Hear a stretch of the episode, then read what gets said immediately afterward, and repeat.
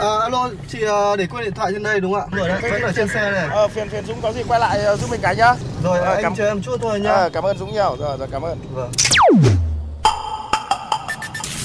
May quá của anh thay lốp giúp em ạ. Cảm ơn anh ạ. Ờ, không có gì, đi ngoài đường gặp tình huống khó khăn thì tôi giúp thôi. Thiên lý hữu tình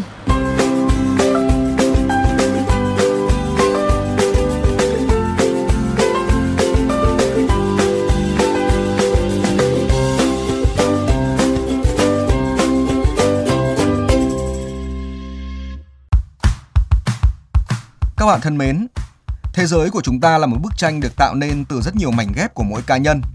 Mỗi mảnh ghép mà chúng ta mang đến là độc nhất, không thể lặp lại và không có ai, không có mảnh ghép nào là vô giá trị. Có những con người mới sinh ra đã kém may mắn hơn những người khác khi họ khuyết đi một bộ phận nào đó trên cơ thể. Nhưng vượt lên trên những hoàn cảnh đó, bằng chính nghị lực, tình yêu dành cho cuộc sống, họ đã vươn lên, khẳng định bản thân với cộng đồng và sẻ chia khó khăn với những người cùng cảnh ngộ.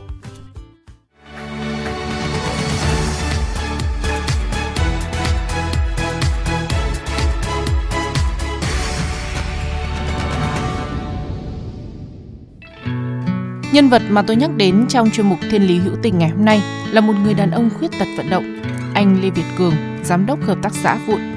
Anh là người đã truyền cảm hứng và tạo công an việc làm ổn định cho hơn 20 người khuyết tật khác. Vụn cũng được UNESCO công nhận là mô hình sáng tạo bền vững và cung cấp hơn 50.000 sản phẩm độc đáo ra thị trường trong 4 năm vừa qua. Với những ai chưa biết, Vụn là xưởng sản xuất sản phẩm thủ công của người khuyết tật với sản phẩm chính là tranh ghép vải, lấy cảm hứng từ tranh dân gian. Qua thời gian tự tìm tòi và nghiên cứu, giờ đây Vụn sản xuất thêm áo thun, ví và nhiều thứ khác. Đặc biệt nguyên liệu của Vụn chủ yếu là từ những mảnh lụa vạn phúc, tưởng chừng như không còn giá trị. Nói về cơ duyên với Vụn, anh Lê Việt Cường tâm sự, căn bệnh bại liệt năm một tuổi đã khiến anh trở thành một người khuyết tật. Cũng bởi lý do đó, anh rất đồng cảm với những khó khăn của họ, nhất là trong câu chuyện tìm việc làm. Anh Cường trải lòng để quy tụ hơn 20 con người khuyết tật về cùng làm việc là điều không hề dễ dàng.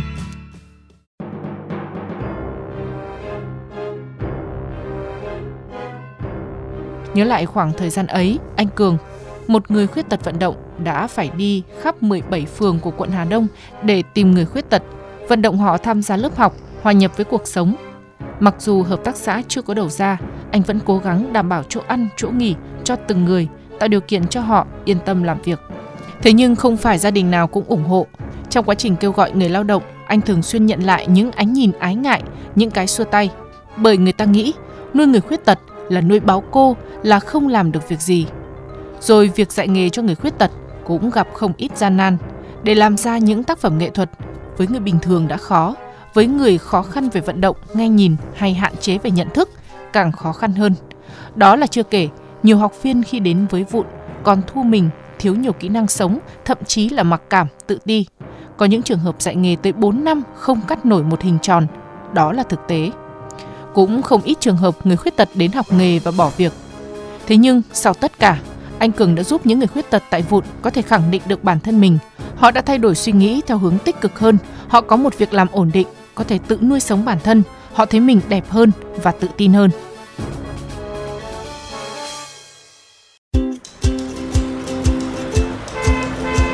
Dừng xe bắt tay Trò chuyện với tôi, Đinh Văn Thành, chàng trai 22 tuổi, chỉ sau một năm gần như đã biến thành một người khác khi tới hợp tác xã vụn. ở nhà em là nhút nhát nên không đi đâu. Em à, hơi bỡ ngỡ nên có nhiều thứ khó khăn. Nhưng mọi người trợ giúp em nên em cũng vượt qua được. Em trợ giúp mọi người. Cắt vải này làm túi làm áo chú gương uh, trợ giúp em chỉ dẫn em làm từng bước một này giới thiệu mọi người để học tập còn hỗ trợ tiền lương cho em nữa lúc đầu là hơi khó khăn nhưng ờ, với cái tiền lương ở đây thì em có thể xoay sở mọi người thứ ạ. Bây giờ em có niềm tin vào cuộc sống nên hòa được với mọi người để làm việc tốt hơn. Ừ, ở đây là một gia đình nên ờ, không không có gì là khó khăn cả. Cố cố gắng là hết. Mọi người nhìn thấy em thay đổi này cũng vui, chúc mừng em, cả cố vũ cho em tiến bộ hơn. Chia sẻ với tôi về những sản phẩm mà Vụ đã cung cấp ra thị trường, anh Cường không giấu nổi niềm vui, niềm tự hào trên khuôn mặt. Anh kể, nhiều người đã không khỏi ngỡ ngàng khi lần đầu tiên thấy các sản phẩm của Vụn. Không ai nghĩ đấy là lụa ghép túi vải lên áo phông hay thậm chí là một bức tranh hoàn chỉnh. Và điều đặc biệt hơn là tác phẩm bằng lụa ấy có thể giặt được bình thường. Mặc dù vậy, đầu ra sản phẩm vẫn là một bài toán nan giải với anh. Giai đoạn đầu, thị trường tiêu thụ các sản phẩm của Vụn chỉ gói gọn trong phạm vi làng lụa Vạn Phúc. Anh Cường đã phải mang tranh đi chào hàng trực tiếp ở nhiều cơ sở kinh doanh, nhà sách, quảng bá gắn với hoạt động du lịch của làng nghề. Dần dần những sản phẩm này mới được biết đến nhiều hơn, những người làm bắt đầu có thu nhập ổn định hơn. Đến nay, hợp tác xã của anh đã tạo công an việc làm ổn định cho hơn 20 lao động với mức thu nhập trung bình khoảng 3 triệu đồng một người một tháng. Đặc biệt, để có thể giới thiệu nhiều hơn những sản phẩm của Vụn tới mọi người, anh đã phát triển các hoạt động gắn với mô hình không gian sáng tạo, phát triển tour trải nghiệm văn hóa, thu hút học sinh, các bạn trẻ và khách du lịch đến tham quan, tìm hiểu và thực hành làm tranh vải ghép. Những khách du lịch đến đây, nhất là du khách quốc tế, tỏ ra rất hứng thú với sản phẩm và phương thức sản xuất này.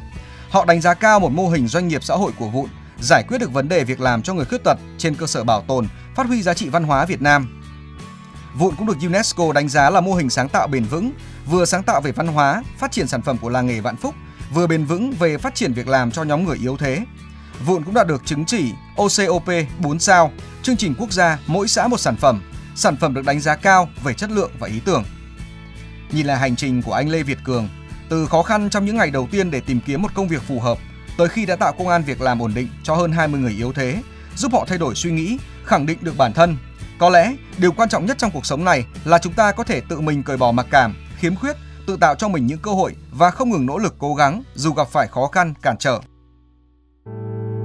Tôi từng mong đời trôi thật nhanh để cho lòng tôi chẳng vương sầu đau. Ngỡ như trên đời thiếu những nụ cười muộn phiền răng lôi khắp nơi. Tôi từng mong tôi không là tôi tôi từng mong tôi giống bao người để sống thành thơi sống như tôi vẫn mơ. Và rồi tôi nhận ra rằng trong trái tim này là tình yêu vô bờ. Và đây á bước mơ. Và rồi tôi nhận ra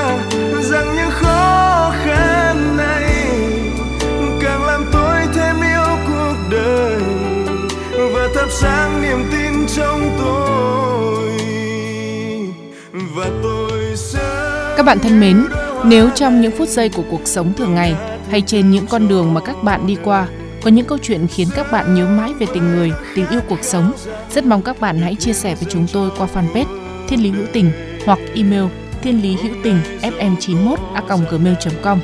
Chương trình phát sóng chiều thứ ba, phát lại chiều thứ năm hàng tuần trên kênh VOV Giao thông. Để nghe thêm hoặc nghe lại chương trình trên các thiết bị di động, thính giả có thể truy cập website vovgiao thông.vn, các ứng dụng Spotify, Apple Podcast trên hệ điều hành iOS, Google Podcast trên hệ điều hành Android.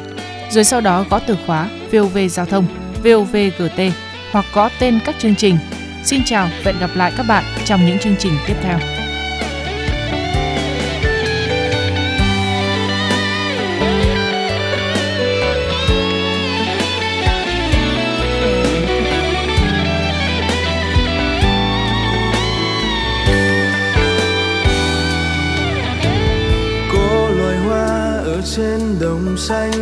Cũng có loài hoa, khoe sắc trên cành.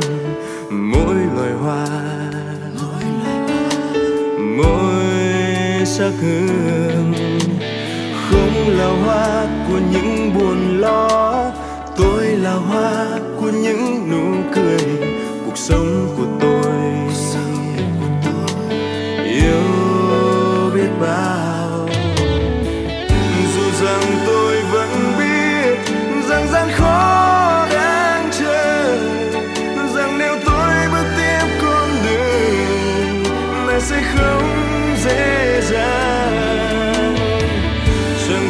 ngăn được tôi